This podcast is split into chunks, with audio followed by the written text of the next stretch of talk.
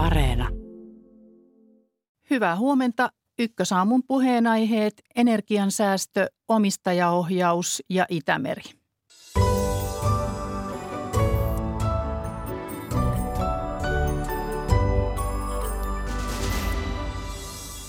Yhdysvalloissa puidaan, voisiko ex-presidentti Trump saada syytteen kongressin valtauksesta, valtauksen kuulemisista aluksi – EU-komissio patistaa säästämään energiaa talven varalle. Onnistuuko se ja mitä se tarkoittaa Suomen paljon energiaa tarvitsevalle teollisuudelle? Tästä ykkösaamun alkupuoliskolla. Ja heti perään kuulemme, mitä Espanjassa lehdet kirjoittavat hintojen noususta ja energiatilanteesta. Saksan valtio tulee lehtitietojen mukaan tukemaan Fortumin Uniperia ja pelastamaan. Mikä on Fortumin tilanne ja omistajaohjauksen rooli siitä puolen jälkeen? Sinilevä on estänyt uimisen monin paikoin tänäkin kesänä. Itämeren voinnista ja kuulumisista lähetyksen lopuksi. Toimittajana tänään Maria Alakokko, tervetuloa seuraan.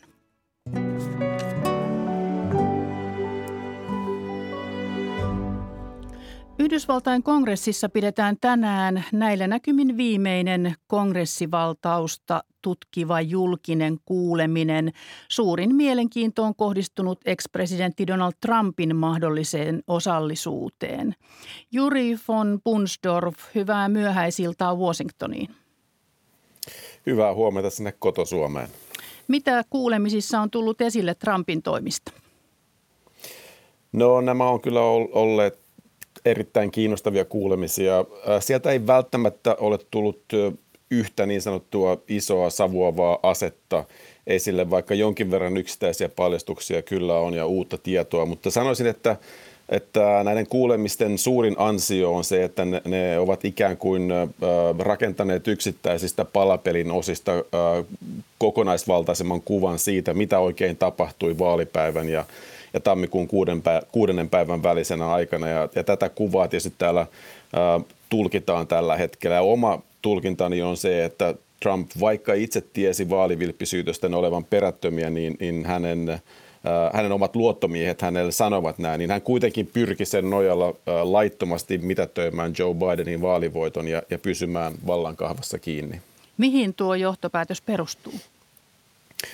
No, ähm, sitä voisi lähteä purkamaan ihan tuota vaaliillasta tai, tai vaaliyöstä, jolloin äänen, äänten laskenta alkaa olla Trumpille epäedullinen. Ja, siinä vaiheessa hän, hän päättää, vaikka hänen oma vaalipäällikkönsä vastustelee sitä, niin hän päättää julistaa itsensä voittajaksi. Ja samalla hän ää, alkaa laukomaan näitä syytöksiä vaalivilpistä. Ja, ja seuraavien viikkojen aikana oikeusistuimissa hylätään noin 60 Trumpin kannetta ja Trumpin oma – oikeusministeri äh, tyrmää nämä väitteet, väitteet perättömänä. Ja, ja tässä vaiheessa, tämä on tärkeää, tässä vaiheessa kuvaan astuu äh, ryhmä Valkoisen talon ulkopuolisia avustajia ja lakimiehiä, jotka ovat Trumpin kanssa samalla aaltopituudella koskien näitä äh, vaalivilppi syytöksiä. Heidän turvin lähdetään sitten kehittämään tämmöistä aika monitasoista suunnitelmaa vaalituloksen kääntämiseksi Trumpin voitoksi.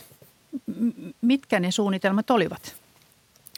No niitä oli aika monta, mutta yksi erityisen räikeä oli, oli, oli se, kun Trump pyysi Arizonan parlamentin puhemiestä suoraan sanottuna mitätöimään Bidenin valitsijamiehet ja, ja korvaamaan ne Trumpin valitsijamiehillä. Puhemies, joka, joka itse oli Trumpin kannattaja, hän kieltäytyi koska se olisi hänen mukaansa ollut laitonta.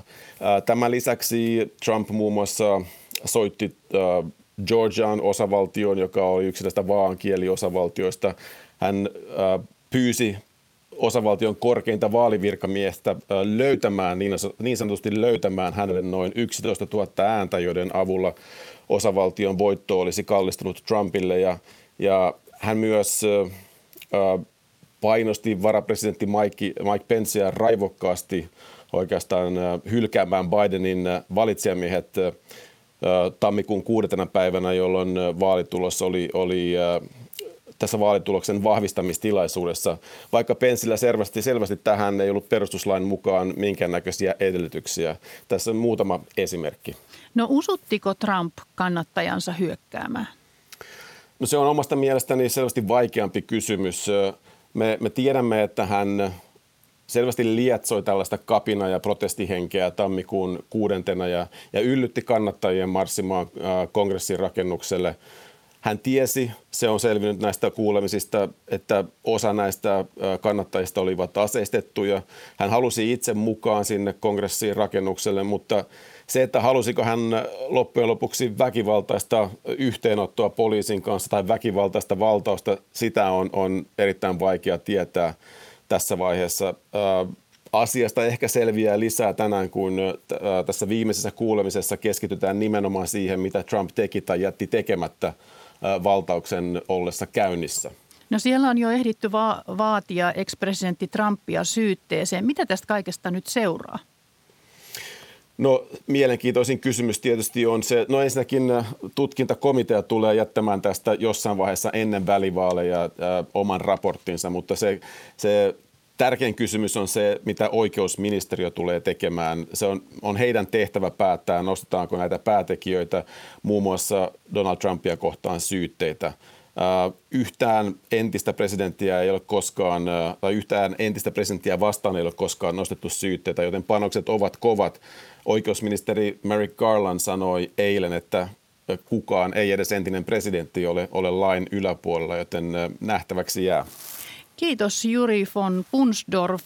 Siellä eletään mielenkiintoisia aikoja ja uutisissa sitten kuullaan jatkosta. Ja tänään on jännitetty, alkaako kaasu virrata Nord Stream kaasuputkea pitkin jälleen Eurooppaan ja näyttäisi, että Putinin lupaus pitää, mutta pitääkö se myös talvella? Euroopan komissio varautuu kaasukriisiin ja esittää, että kaikki maat leikkaisivat kaasun kulutusta 15 prosentilla.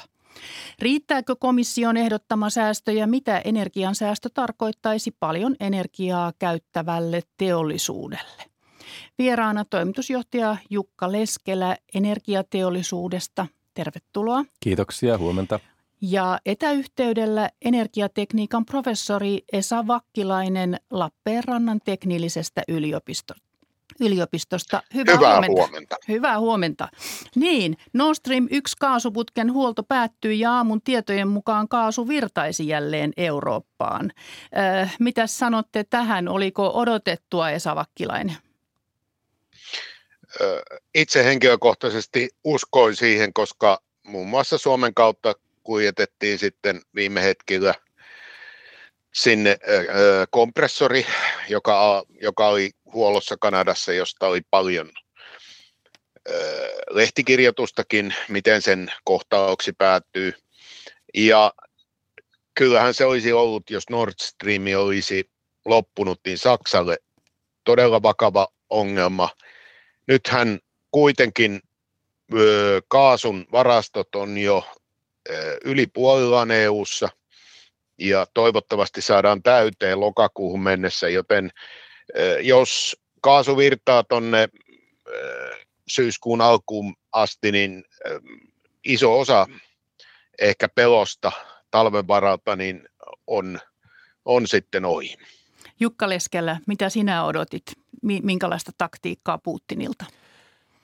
No ajattelen itse niin, että että Putinhan tässä toimii tämmöisenä, tai, tai tämmöiselle diktaattorille on, on niin kuin herkkua se, että hän pääsee olemaan tässä, tässä keskiössä ja, ja Eurooppa ikään kuin rukoilee, että anna meille sitä kaasua siis sieltä putkea pitkin ja, ja hän, hänelle tämä oli tietysti järkevä toimia näin. On sitten mahdollista ikään kuin käyttää tätä asetta niin kuin komission puheenjohtaja von der Leyen eilen, eilen sanoi, että että Venäjä käyttää tai Putin käyttää energiaa aseena, niin tätä asetta ei ehkä kannattanut käyttää tässä tilanteessa, vaan, vaan sitten säästellä sitä, sitä asetta. Joka tapauksessa nämä määrät, mitä sieltä on toimitettu, on ollut selvästi alemmat kuin mitä on sovittu. Ja siitä esimerkiksi on seurannut tämä Uniperin ongelma, joka, joka siellä Saksassa on, että he ovat ostaneet Venäjältä kaasua tiettyyn hintaan tietyn määrän, mutta eivät saa sitä ja joutuvat sitten myymään asiakkaille siihen hintaan sen määrän, minkä ovat sopineet, vaikka eivät saakaan sitä kaasua, minkä ovat, ovat niin kuin ajatelleet myyvänsä. Eli tämä näyttää Uniperinkin näkökulmasta nyt vähän paremmalta. No, tämä on tietysti varmastikin, en, en tunne nyt sitä, että kuin iso osa näistä on Uniperin ostoja näistä, näistä tästä kaasusta, mutta aivan varmasti on, on niin kuin Uniperkin kannalta tärkeää, että, että sitä kaasua sieltä tulee. Mutta kyllähän Eurooppa tässä on, tässä on niin kuin tavallaan surkeassa asemassa nyt, että, että ei haluta olla Venäjän kanssa taloudellisessa yhteistyössä, mutta sitten kuitenkin ollaan tämän kaasun varassa, varsinkin siellä Keski-Euroopassa – ja tulla rahoittaneeksi tätä, tätä Venäjän sotaa. Ja tässä tietyllä tavalla nämä eurooppalaiset arvot ja taloudellinen realiteetti ja energiamaailman realiteetti lyö niin kuin todella pahasti, pahasti nyt niin kuin yhteen. Esa Vakkilainen, sanoit tuossa, puhuit siitä kompressorin toimittamisesta ja sitten sanoit, että jos syyskuuhun asti tulee, niin siinä, siinä kohtaa sinä uskot, että Putin vääntää kaasuhanan kiinni. Joo, en, en oikein usko, että Putin vääntää kaasua kiinni.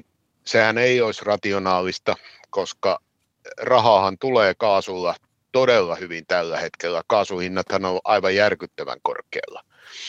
Että siinä Eli mielessä se ei auta niin Uniperiakaan hirveästi, koska sielläkin kaasu nyt sitten maksaa Venä- Venäjältäkin tullessa. Joo, siis, äh, koska kaasu on tällä hetkellä niin kuin luokkaa oiko 140-160 euroa megawattitunti, joka on aivan kauhea hinta, niin se ei, se haastehan Uniperille on se, että se joutuu tällä hinnalla ostamaan kaasua ja sitten myymään, eli Saksassa teollisuuden ja energiatuotannon ostama kaasu oli jotain luokkaa 60.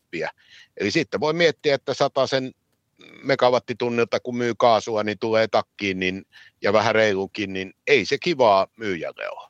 No Ilmankos EU-komissio nyt sitten eilen kiirehti esittämään, että kaasua pitäisi ruveta säästämään ja, ja kulutusta nyt sitten leikata 15 prosenttia reilun viikon päästä jo ja, ja säästää sitten maaliskuuhun saakka, niin, niin Esa Vakkilainen, niin onko tämä EU-komission säästöesitys mielestäsi riittävä ja, ja toimiiko se vapaaehtoisuuden pohjalta? No esimerkkinä voi sanoa, että 15 prosenttia säästimme jo alkuvuodesta, kun kelit oli leppeät Keski-Euroopassa ja lämmitykseen kaasua kului vähemmän. Eli tämmöinen parinkymmenen prosentin vaihtelu, kausivaihtelu on hyvin tyypillistä lämmitys- ja sähkön käytössä. Ja tämmöinen 30 prosenttia on ihan hyvin mahdollista – niin kuin yksityisen kuluttajan näkökulmasta. Ja samalla kun niin kuin Jukka Leskelä tuossa aiemmin totesi, kun äh, sähkön tuotanto moisilla kaasuhinnoilla on aivan kannattamatonta, niin äh, sähkön tuotantoon kaasua menee vähemmän ja varmaan teollisuus sitä mukaan, kun äh, sitten nämä purkautuu nämä pakko hinnoittelut niin vähentää, niin kyllä mä uskon, että kaasun käyttö Euroopassa vähenee.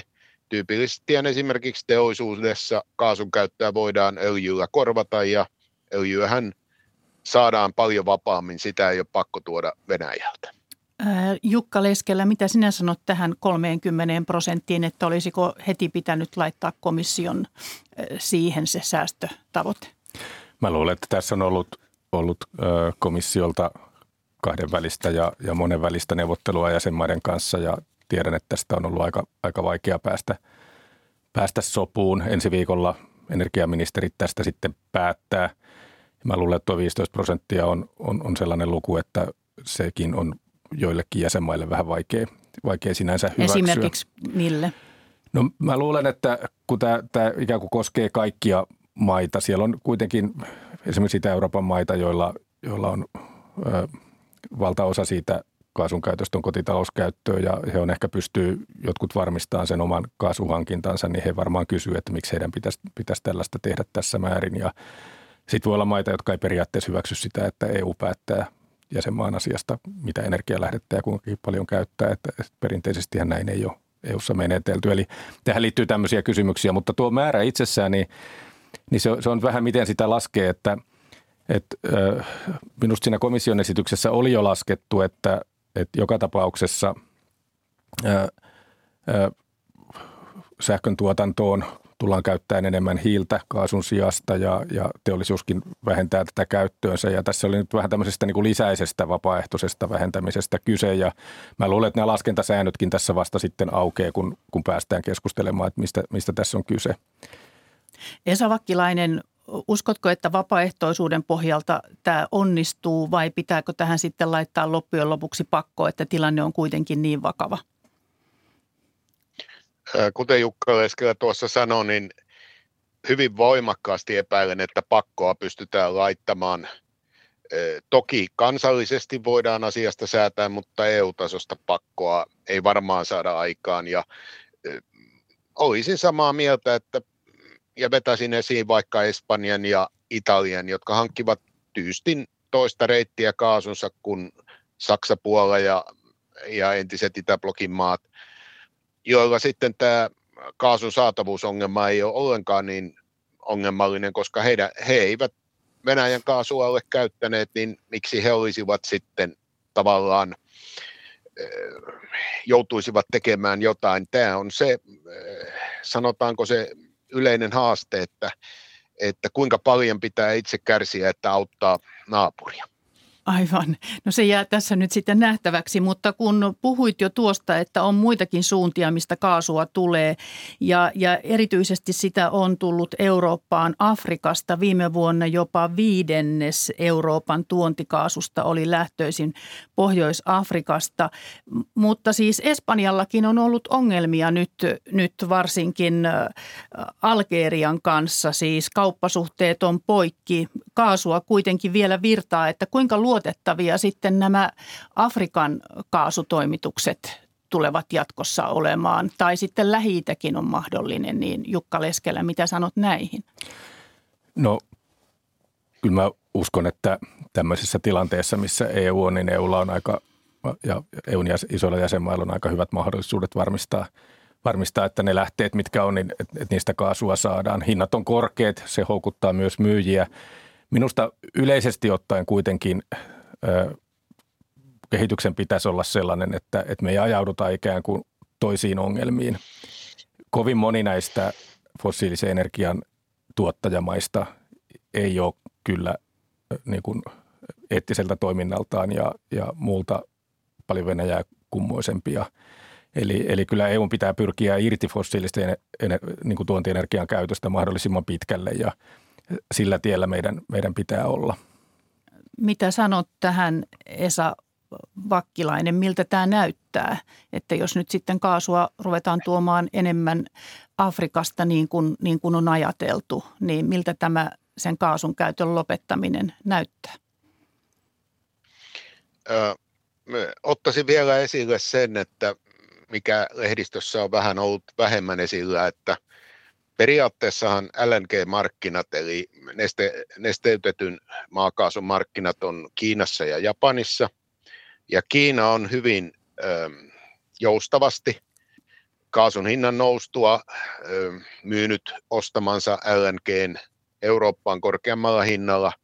Ja Japani on jopa lupautunut käynnistämään uudelleen nyt pysäytyksissä olevia ydinvoimaloita vähentäkseen ö, LNGn ostojaan, eli tavallaan Aasiassa on joustettu, Aasiassa on alennettu niin LNGn ostoja, joka on saanut aikaan sen, että on myyjillä ollut jotain, mitä myydä. Tässähän täytyy muistaa, että LNGtä ei ole niin kuin loputon vara, vaan LNGtä on vain rajallinen vara ja nyt siitäkin on hieman poissa USAn vaikeuksien takia, että kyllä LNGssäkin on toimitusongelmia ja sen takia tämä Aasian jousto on ollut hyvä. Ja eh, eihän tässä, niin kuin Jukka Leskeläkin totesi, niin mitään suurta vaihtoehtoa ole. Pitää pyrkiä pois niin hiilestä kuin maakaasustakin. Ja iso haaste on eh, totta kai se, että nyt kun sanotaan, että jätetään Venäjän kaasu ostamatta, niin jonkun muun pitäisi toimittaa, mutta kuka rupeaa toimittamaan sitten hyvin lyhyellä tähtäimellä, kun EU sitten ilmoittaa, että me nyt kuitenkin lopetetaan tämä kaasun ostaminen teiltä kohtapuoliin, niin ei se niin kuin isoja investointihaluja kaasun toimittajamaissa tee, että tässä ollaan vähän niin kuin haasteellisessa asemassa EUn kanssa ja EU itse hän on pyrkinyt myöskin siihen, että EU-blokkina neuvottelisi kaasunostosta, mutta tätähän jäsenmaat on sitten omilla toimillaan niin kuin vielä niin kuin estäneet tai tehneet omia diilejä. Muun muassa Saksa on käynyt sitten tekemässä omia sopimuksiaan, että kyllä mä luulen, että tässä tämä normaali taloudellinen toimeliaisuus on vaan se, ja se, että katsotaan joka puolen maailmaa, mutta iso haaste Euroopan teollisuudelle ja iso haaste Euroopan kilpailukyvylle on kyllä se, että meillä on nyt ennätyksellisen korkeat sähkön hinnat, meillä on vielä sitäkin ennätyksellisemmät kaasun hinnat. Ja onneksi näissä sitten vaikutus Suomeen ei ehkä ole EUn keskitasoa korkeampi, vaan pikemminkin EU-keskitasoa niin kuin maltillisempi täällä Suomessa, joka pitäisi kyllä näkyä sitten Suomen kilpailukyvyn paranemisena suhteessa muuhun Eurooppaan. Mennään tähän Suomen tilanteeseen. Siis teollisuus ja rakennusala käyttävät reilut 43 prosenttia energiasta. Meillä on paljon energiaa tarvitsevaa teräs- ja metsäteollisuutta ja siellä tarvitaan erityisesti kaasua, mutta, mutta siis myös sähköstä voi, voi tulla pulaa. Miten meillä teollisuus voi säästää energiaa ja kuinka iso ongelma tämä on teollisuudelle tämä kaasu, Jukka Leskelä? Suomessa kaasun käyttö on hyvin erilaista kuin Euroopassa keskimäärin, eli Euroopassa kotitaloudet käyttää paljon kaasua, talot lämmitetään ja ruoka valmistetaan kaasulla. Suomessa taas, taas maakaasun käytöstä kaksi kolmasosaa lähes on mennyt teollisuuteen ja siellä erityisesti prosessiteollisuuteen öljyjalostus on iso maakaasun käyttäjä ja öljyjalostajamme Neste on pystynyt korvaamaan valtaosan tästä maakaasusta jo nyt muilla energiamuodoilla. Toiseksi suurin maakaasun käyttäjä teollisuudessa on, on metsäteollisuus. Metsäteollisuudessa on sellaisia prosesseja, joissa sitä ei, ilman isoja investointeja ei pysty, pysty korvaamaan, mutta ne kokonaisvolyymit on sellaisia, että ne pystytään kyllä tuon, tuon Baltic kautta, joka Viron, Viron kautta meille tulee sitten, sitten tätä nestetettyyn maakaasun, jotka on putkeen syötetty, niin pystytään tuottamaan. Sitten meillä on – pienempää teollisuutta, joka, joka käyttää lasi- ja kerämäkkäteollisuutta. Meillä on elintarviketeollisuutta, esimerkiksi leipomoita, jotka käyttää maakaasua. Niiden käyttö kokonaisuudessaan on, on aika pientä. Ja sitten lämmitykseen myös. Joo, sitten energiateollisuus, eli energian tuotanto lämmitykseen ja sähkön tuotantoon on perinteisesti käytetty noin kolmasosa tästä Suomen maakaasun kulutuksesta, mutta nythän energiantuottajat välttävät tätä maakaasun käyttöä, koska maakaasu on niin valtavan kallista ja, ja siellä nimenomaan on erittäin paljon vähentynyt maakaasun käyttö. Mutta kyllä me tullaan tarvitsemaan tietysti maakaasua ja, ja Suomessakin nämä energiatehokkuustoimenpiteet ja varautuminen sille, että jos kaasu jostain syystä katkeaisi, niin, niin kyllä kaikki, kaikki asiakkaat on sitä nyt pohtineet ja hakeneet niin vaihtoehtoja. Kiitos energiateollisuuden toimitusjohtaja Jukka Leskelä ja Lappeenrannan teknillisen yliopiston energiatekniikan professori Esa Vakkilainen. Mukavaa päivää teille molemmille. Kiitos. Ja jatketaan. Espanjassakin energiakriisi on otsikoissa. Myös inflaatio puhuttaa ja sitä yrittää Euroopan keskuspankkikin suitsia tänään koronnostolla. Barcelonasta lehtikatsauksen toimittaa Maija Salmi ja aloittaa kuumimmalla puheenaiheella. Espanjassa hellealon seurauksena on kuollut viikon aikana yli 500 ihmistä. Kansalaisia on järkyttänyt erityisesti madrilaisen katusiivoojan kuolema – 60-vuotias mies lyhistyi kadulle kesken työpäivän ja kuoli myöhemmin sairaalassa lämpöhalvauksen seurauksena. Hän on antanut sadoille helle kuolemille kasvot. Espanjalaislehti El Pais kertoo, että mies oli ennen kuolemaansa etsinyt netistä tietoa lämpöhalvauksen ehkäisemisestä. Myös toinen katusiivooja on sairaalassa kriittisessä tilassa lämpöhalvauksen vuoksi. Nyt Madridin kaupunki on päättänyt, etteivät kaupungin katusiivojat joudu työskentelemään iltapäivällä kuumimpaan aikaan. Helteen lisäksi Espanjaa kurittavat pahat metsäpalot. Tänä vuonna metsä on palannut eniten 15 vuoteen. Katalonialainen La Vanguardia-lehti syyttää tuhoisista paloista ilmastonmuutoksen lisäksi huonoa metsänhoitoa. Sen mukaan metsiä hoitamalla olisi voitu estää ja rajoittaa maassa roihuvia paloja. Aktiivisia metsäpaloja on maassa edelleen kymmeniä. Niitä sammuttavat palomiehet ovat valittaneet myös resurssipulasta. Pääministeri Pedro Sanchez vieraili kuluneella viikolla metsäpalopaikalla Länsi-Espanjan Caseresissa. Siellä hän totesi, että ilmastonmuutos tappaa eikä sitä voi enää kiistää kukaan. Suurin osa espanjalaisista kertoo kyselyjen mukaan olevansa huolestuneita ilmastonmuutoksesta. Moni kokee kuitenkin, ettei heidän valinnoillaan ole merkitystä sen torjunnassa. Kansalaiset toivoisivat poliitikkojen ottavan vastuun asiasta. Helteen seurauksena espanjalainen päiväuniperinne eli siesta on jälleen osoitettu tarpeelliseksi. Espanjalaiset nukkuvat perinteisesti iltapäivän kuumimman ajan ja palaavat töihin muutaman tunnin siestan jälkeen. El Pais-lehti kirjoittaa siestan olevan erityisen hyödyllinen lapsille. Lehden jutussa haastatellaan päiväunien tärkeydestä lasten lääkäriä, jonka mukaan on huolestuttavaa, että yli neljävuotiaista lapsista enää vain noin puolet nukkuu päiväunet. Erityisen tarpeellisia päiväunet ovat kesän kuumuudessa, Elpais kirjoittaa. Helteestä inflaatioon. Espanjassa inflaatio on EU-alueen korkeimpia ja se nousi kesäkuussa 10 prosenttiin. 20 Minutos-lehden mukaan esimerkiksi hedelmien ja oliviöljyn hinta on noussut Espanjassa enemmän kuin missään muussa EU-maassa. Myös majoituspalveluiden hinta nousi eniten EU:ssa. Sen sijaan polttoaineen hinnan nousu on ollut maltillisempaa moniin maihin, kuten Euroopan muihin suuriin talouksiin Italian, Ranskaan ja Saksaan verrattuna. Keskellä helleaaltoa Espanjan hallitus valmistautuu myös tulevaan inflaatiotalveen. Viime viikolla pääministeri Pedro Sanchez ilmoitti muun muassa verouudistuksesta, jonka tehtävänä on säästää yli kolme miljardia euroa vuodessa. Säästöt Sanchezin vasemmistohallitus aikoo saada verottamalla pankki- ja energiasektoria.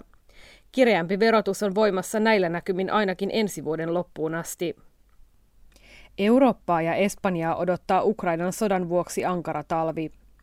EU-komissio ehdotti eilen kaasun kysynnän vähentämissuunnitelmaa, jotta kaasun käyttöä Euroopassa voidaan vähentää 15 prosentilla seuraavaan kevääseen asti. Toistaiseksi kyse ei kuitenkaan ole pakosta. Katalonialainen El Periodico-lehti kirjoittaa vihreästä siirtymästä vastaavan ministerin Teresa Riveran ja Espanjan parlamentin tiistaisesta istunnosta. Sen tarkoituksena oli miettiä keinoja, joilla Espanja varautuu energiakriisiin. Lähtöoletus on El Periodicon mukaan edelleen se, ettei energiakriisi kosketa Espanjaa yhtä paljon kuin monia muita EU-maita. Espanja onkin yksi EUn vähiten Venäjän maakaasusta riippuvaisista maista. Alle 10 prosenttia Espanjan tuotikaasusta tulee Venäjältä, suurin osa tuodaan Algeriasta ja Yhdysvalloista. Tällä hetkellä maan kaasuvarannot ovat myös korkeammat kuin muun Euroopan. El Periodikon mukaan maakaasu on varastossa noin 72 prosenttia ja nestekaasua 84 prosenttia. Ennen lokakuuta kaasuvarannot pitäisi kuitenkin saada nostettua 90 prosenttiin. Lehti listaa myös keinoja, joilla kuluttajat voivat säästää energiaa ja samalla kustannuksissa. Yksi niistä on jättää auto parkkiin ja käyttää julkisia kulkuvälineitä aina, kun se on mahdollista. Siihen kannustaa nyt myös Espanjan hallitus. Pääministeri Sanchez nimittäin ilmoitti alkuviikolla, että lyhyen ja pitkän matkan paikallisjunien kuukausi- ja sarjaliput ovat ilmaisia syyskuusta joulukuuhun. Barcelonasta Maija Salmi. Veronmaksajia huolestuttaa Fortumin tilanne. Valtion osinkotulojen on ennakoitu jopa puolittuvan Uniperin vuoksi. Nyt kuitenkin lehtitietojen mukaan Saksan valtio olisi tulossa Uniperin apuun. Puhelimessa on nyt rahoituksen professori Timo Ratovius Vaasan yliopistosta. Hyvää huomenta. Huomenta. Fortum myönsi Uniperille 8 miljardin lisärahoituksen alkuvuodesta ja Uniperin rahat uutisten mukaan ovat lähipäivinä loppumassa. Uniper on antanut tulosvaroituksen. Pitäisikö myös Fortumin kertoa osakkeen omistajilleen taloustilanteesta? Kyllä, ehdottomasti tämä on niin iso asia Fortumin kannalta, Fortumin omistajien näkökulmasta, että ehdottomasti se edellyttää, että asiasta kerrotaan. Eli pörssitiedotteen pitäisi Fortumi antaa. Nyt on ollut kuitenkin hyvin hiljaista ja sitä, sillä, sitä on, on vedottu juuri siihen, että on, on pörssiyhtiö. Fortum on tosiaan laittanut Uniperiin miljardeja Eikö sota ja energialla kiristäminen ollut riittävän mahdoton tilanne yritykselle, eli tällainen force majeure, että se olisi voinut heti rikkoa kaasusopimukset ja nostaa kaasun hintaa? Joo, kyllä se niin, tota, ainakin näin ulkopuolisen silmin niin siltä näyttäisi. Toki täytyy nyt ymmärtää se, että Saksan hallitus on ollut hyvin haluton nostamaan energian hintoja Saksassa poliittista syistä. Että on varmaan ollut siinä takana. Mutta kyllä mun ymmärtääkseni yleensä aina sopimuksessa, kun puhutaan tämmöistä force majeure ehdoista, niin sota on yksi semmoinen, joka ilman muuta niin kuin ole, oikeuttaa sen, että tämmöistä pykälää voidaan käyttää. No nyt näyttää siltä, että, että Saksan hallituskin olisi tässä antamassa periksi ja, ja nyt niitä hintoja nostettaisiin. Puhutaan valtion roolista. Fortumin omistaman Uniperin pelastuksessa poliitikoilla on ollut niin Saksassa kuin Suomessa ainakin julkisuuden perusteella keskeinen rooli. Kertooko se siitä, että poliitikkoja tarvitaan apuun, että yritykset eivät itse pysty näitä ongelmia ratkomaan? No se ongelma on nimenomaan se, että kun se Uniper ei saa siitä kaasusta samaa hintaa kuin mitä se itse joutuu maksamaan. Ja nyt mitä äsken puhuttiin, että tässä olisi niin kuin yrityksen näkökulmasta, tässä pitäisi olla tämmöinen force majeure tilanne, mutta kun sitä ei poliittisesta syystä ei ole, niin sen takia nyt poliitikot sitten joutuu tätä asiaa ratkomaan. No valtion omistajaohjaus on nyt neuvotellut Fortumin Uniper-omistuksen hoidosta Saksan kanssa. Neuvottelujen sisällöstä ei kerrota. Valtio omistaa hieman yli puolet Fortumista. Minkälainen tilanne tämä on muiden pörssiyhtiön omistajien kannalta?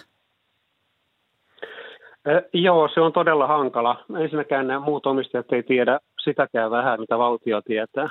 Eli ollaan niin täysin pimennossa, kun siitä mitään, mitään ei suostuta kertomaan. Eli tässä joudutaan vaan niin istumaan mukana ja toivomaan parasta. Ihan mahdoton tehdä yhtään mitään asialle. Omistajaohjausministeri Tuppurainen kertoi, että Fortumin hallituksessa istuu nykyään myös valtion edustaja ja että omistajaohjausotetta on tiukennettu. Tämä on ilmeisesti seurausta poliittisesta paineesta. Minkälainen ratkaisu tämä on pörssiyhtiön kannalta, Timo Rotovius? No yleensä pörssiyhtiössä on aina suurimman omistajan edustus. Et siinä, siitä näkökulmasta se on ihan luonnollista. Mutta toisaalta täytyy muistaa, että valtiolla on myös, myös niin tota, paljon enemmän valtaa kuin tavallisella osakkeenomistajalla, vaikka olisi isokin. Eli valtio voi aina puuttua peliin esimerkiksi lainsäädännön keinoin, jolloin silloin tämä on pikkusen eri asia, kun valtio istuu hallituksessa, tai kun siellä istuu joku toinen osakkeenomistaja, joka valvoo siellä omia rahojaan. Eli se, se, siitä aiheutuu helposti monenlaisia ongelmia. Tehtiinpä niin taikka näin. Niin, omistajaohjausministeri on tietoinen asioista ja päättämässä valtion omistamia yrityksiä koskevista asioista. Ja toisaalta hän on myös säätämässä kaikkia, yrit, kaikkia yrityksiä koskevaa lainsäädäntöä. Minkälainen ongelma tämä on? Tämä on erittäin iso ongelma. Et sen takia lähtökohtaisesti on huono asia, että valtio omistaa pörssiyhtiöitä. Eli jos valtio näkee tarpeelliseksi omistaa jotakin tiettyä yhtiötä isolla osuudella, niin silloin se pitäisi lunastaa ja ottaa pois pörssistä. Et se on aina, aina iso ongelma, kun valtio on mukana pörssiyrityksessä, näin isolla painolla erityisesti. Eli pitäisi olla sitten vaan, mikä olisi sopiva määrä, sopiva omistusprosentti, jos valtio on mukana, ettei siitä aiheutuisi ongelmaa?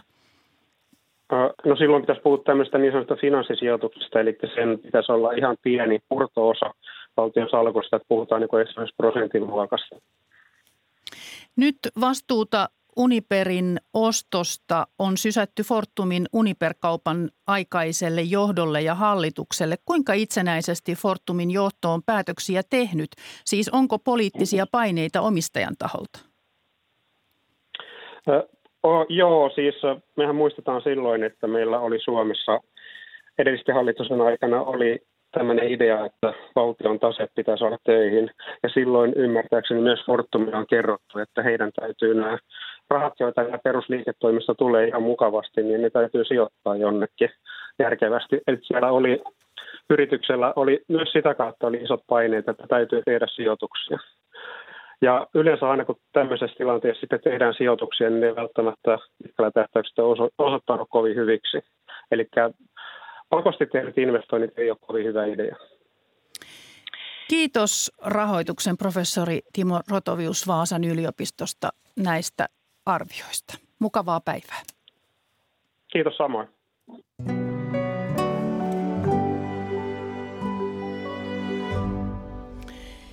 Ja nyt tutustutaan rehevöitymisestä kärsivän Itämeren kuulumisiin. Päästöjä on saatu kuriin, mutta rehevöityminen ei ole vähentynyt. Sinilövä on kiusannut tänäkin kesänä. Mitä Itämeren hyväksi pitäisi tehdä? Keskustelemassa Suomen ympäristökeskuksen erikoistutkija Seppo Knuuttila ja Metsähallituksen meriluonnosta vastaava luonnonsuojelupäällikkö Anu Riihimäki. Hyvää huomenta teille. Huomenta. Huomenta. Koko Suomi on ihmetellyt viime päivät Kotkan maisemiin eksynyttä mursua, joka ei lopulta kestänyt kuljetusta Korkeasaareen, vaan kuoli ja tänään tehdään ruumiin avaus ja tutkitaan kuolin syytä.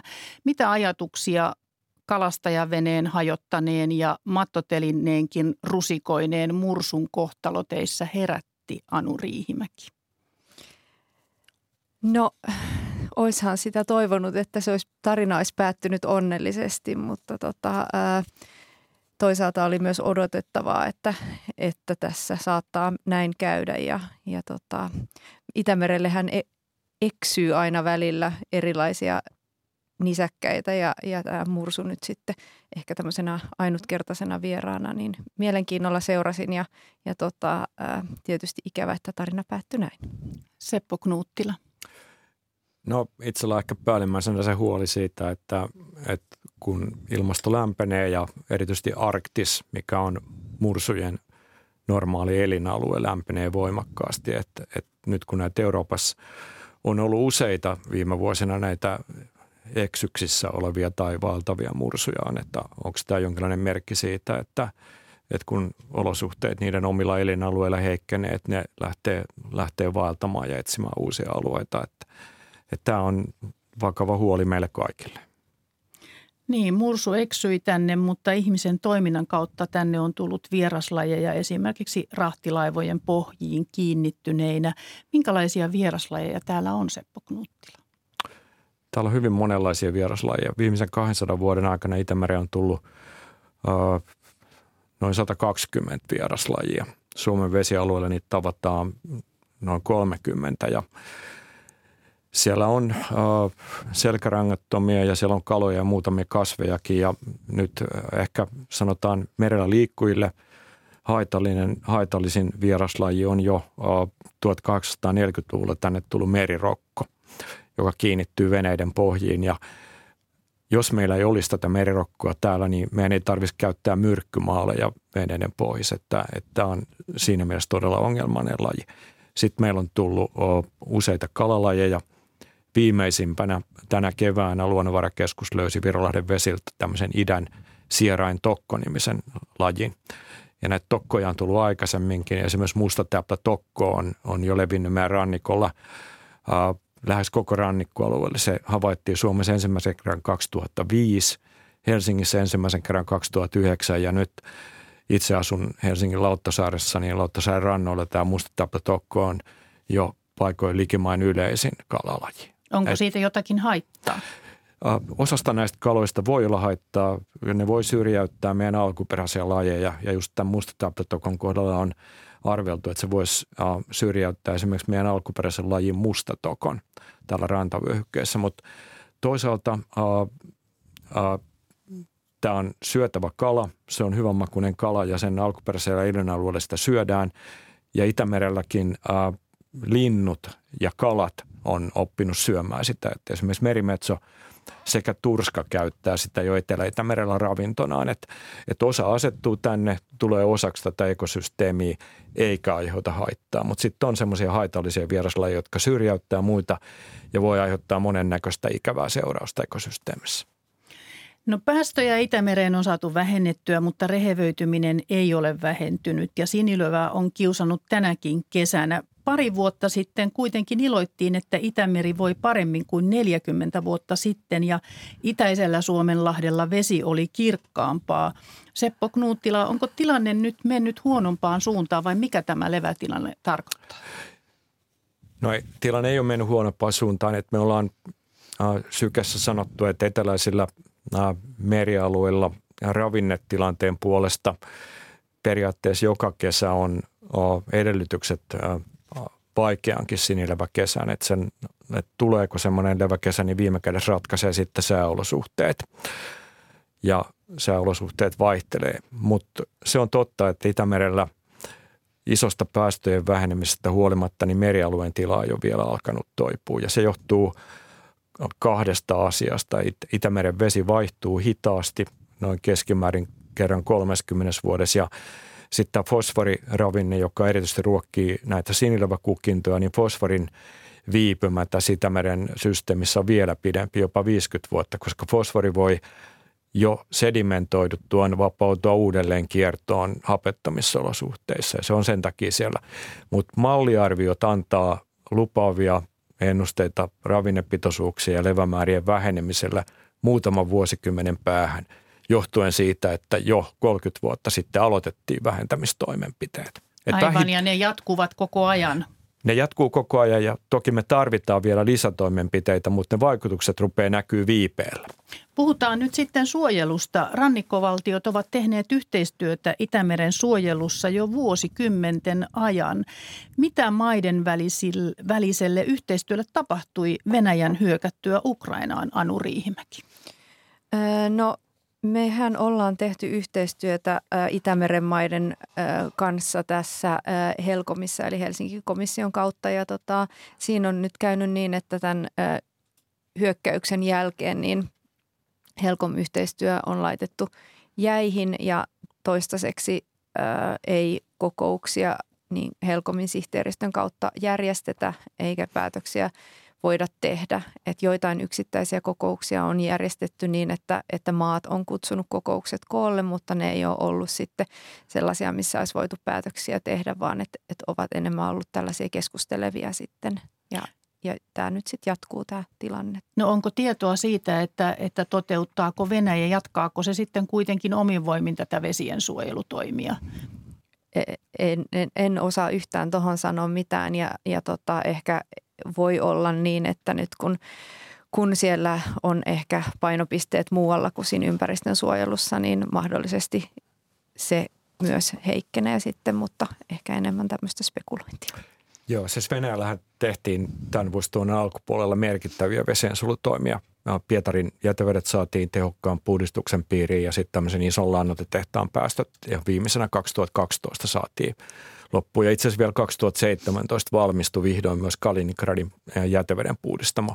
Mutta jo Krimin miehityksen jälkeen, 2014 jälkeen kansainväliset investoinnit ympäristöhankkeissa Venäjälle päätty sanktioiden takia. Mitään isoja toimenpiteitä ei ole sen jälkeen tehty. Ja nyt se, mikä herättää tällä hetkellä epätietoisuutta on se, että romahtaako ympäristösuojelun taso Venäjällä. Me ei tiedetä sitä, meillä ei ole mitään yhteyksiä Venäjälle. Me ei voida tehdä yhteistyötä valtion kanssa, joka, joka toimii rikollisesti ja murhaa naapurimaansa kansalaisia. Ja mitään yhteistyötä ei voi jatkossa tapahtua ennen kuin Venäjällä hallinto vaihtuu. Nyt jos ajatellaan näitä isoja toimenpiteitä, jotka on tehty, vaikka ne romahtaisi tai niiden taso heikkenisi, erityisesti Suomelahden kannalta niillä on negatiivisia vaikutuksia, koska täällä ne pääasiassa tehtiin. Mutta jos ajatellaan sitä koko vähennystä, mitä Itämeren äh, fosforikuormituksessa myös on saatu 30 vuoden aikaan, niin nämä Venäjän äh, viime vuosikymmenien toimenpiteet edustaa noin 10 prosenttia siitä vähenemästä, mikä on saatu aikaan. Eli, eli koko Itämeren kannalta se ei olisi äh, semmoinen tekijä, joka romauttaisi tähän mennessä tehdyt saavutukset, vaikka, vaikka Venäjällä suunta kääntyisi huonompaa. Mutta toki me toivotaan, että, että tilanne muuttuisi ja päästäisiin tekemään yhteistyötä, koska Venäjällä olisi erittäin paljon vielä mahdollisuuksia parantaa vesien suolua. Aivan niin, varmasti kaikki alla. Itämeren valtiot ja EU ovat sopineet, että 30 prosenttia Itämeren merialueesta suojellaan vuoteen 2030 mennessä. Miltä tämän tavoitteen saavuttaminen näyttää, Anu Riihimäki? No sehän on kova tavoite. Meillä on tällä hetkellä ää, Suomen merialueelta suojeltuna noin 11 prosenttia, eli meidän täytyisi kolminkertaistaa meidän suojelualueverkosto. Mä uskon, että Suomi siihen pystyy ja sehän ei tarkoita, että meillä täytyy olla, olla kolminkertaisesti suojelualueita, vaan, vaan sitä verkostoa voidaan täydentää myös tällaisilla OECM-alueilla, eli tällaisilla Other Effective Conservation Measuresilla, eli alue, missä tunnistetaan, että on luontoarvoja ja voidaan, siellä on tietyt niin kuin kriteerit täyttyy, niin ne voidaan lukea tähän 30 prosenttiin mukaan, mutta varmasti myös sitten ihan uusia luonnonsuojelualueitakin tullaan tämän, tämän tota, tavoitteen täyttämiseksi perustamaan. Minkälaisia alueita Itämerellä halutaan suojella? No äh, tietysti, tietysti sellaisia alueita, missä se äh, suojelu hyödyttää niitä lajeja ja luontotyyppejä, mitä siellä suojelualueella on, niin mahdollisimman hyvin. Et niin kuin tässä on ollut puhetta, niin se rehevöityminen on kuitenkin se yksi niistä suurimmista uhkista, mitä ei ehkä sitten suojelualueilla ratkaista, vaan että suojelualueille kannattaa ehkä sitten suojella sellaisia lajeja ja luontotyyppejä, mihin kohdistuu suoria ihmistoiminnallisia paineita. Mitä Esimerkiksi voidaan... mitä semmoiset olisivat?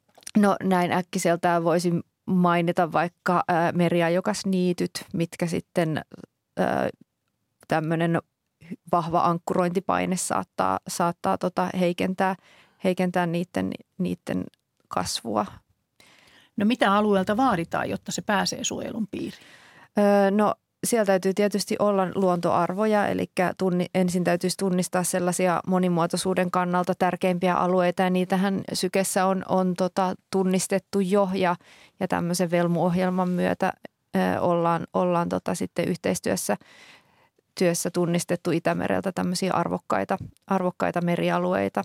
Eli siellä täytyy olla ne luontoarvot ja sitten sillä täytyy olla tietty niin kuin hallinto ja, ja managerointi, että, että me pystytään sitten niitä luontoarvoihin kohdistuvia uhkia ja paineita torjumaan. Metsien ennallistamisesta on puhuttu jo paljon, mutta onnistuuko sama merellä, Anu Riihimäki? Voiko merialuetta ennallistaa? No se on tietysti huomattavasti hankalampaa, mutta mahdollista. Ja me ollaan nyt sitten muutama vuosi sitä yritetty ja nimenomaan näillä meriajokasniittyjen uudelleen istutuksilla ollaan, ollaan pilotoitu tällaisia ja sitten, sitten tämmöisiä sulkeutuneempia merenlahtia on voitu, voitu ennallistaa niin, että siellä usein sitten niitä semmoisia kynnyksiä siellä suuaukolla ruopattu auki, niin niitä on sitten palautettu niitä kynnyksiä ja tämän tyyppisiä, tämän tyyppisiä niin kuin ennallistoimia. Eli lähinnä niitä ihmistoiminnan vaikutuksia sitten kumottu ja, ja tämmöisiä ruoppauksia ja muita sitten – hävitetty niitä ja laitettu takaisin kynnyksiä ja muita. Ja tietysti sitten on niittoa ja muuta tämän tyyppistä, mitä voidaan tehdä. Seppo Knuuttila vielä lopuksi. Vieläkö Itämereltä löytyy hyvässä tilassa olevia alueita suojeltavaksi? Hyvin vähän löytyy hyvässä tilassa olevia alueita meidän merialueilta. Toki niin kuin koko Itämereltä niitä löytyy vielä, mutta, mutta niin kuin Anukin tuossa viittasi jo, niin äh, yksi avaintekijä niin näiden arvokkaiden alueiden suojelemiseksi olisi rehevöitymisen vähentäminen. Jos me onnistutaan rehevöitymistä hillitsemään, niin, niin meillä tulee olemaan vaikeaa myöskin suojelutoimin säilyttää arvokkaita alueita. Että siinä on meillä ihan jokaisella tehtävää. No kyllä me jokainen voidaan omilla toimenpiteillämme vaikuttaa, erityisesti omalla ruokavaliolla. Se on meidän omasta ravinnejäljestä noin 60 prosenttia. Kiitos vierailusta Ykkösaamussa Metsähallituksen meriluonnosta vastaava luonnonsuojelupäällikkö Anu Riihimäki ja Suomen ympäristökeskuksen erikoistutkija Seppo Knuuttila menestystä Itämeren suojelutyölle. Se on meille kaikille erityisen tärkeää. Kiitos. Kiitos.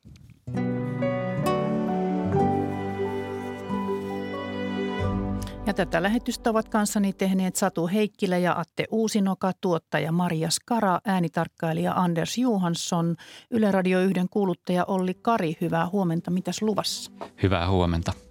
Puolilta päivin pieleen mennyt historia kysyy, mihin vanhat metsät katosivat ja mitä siinä sitten menetettiin. Aivan kohta Perttu Pölönen johdattaa taiteeseen elitismin ja populismin nurkkauksista kello 11. Kiitos Olli Kari. Kiitos seurasta ja oikein mukavaa päivää.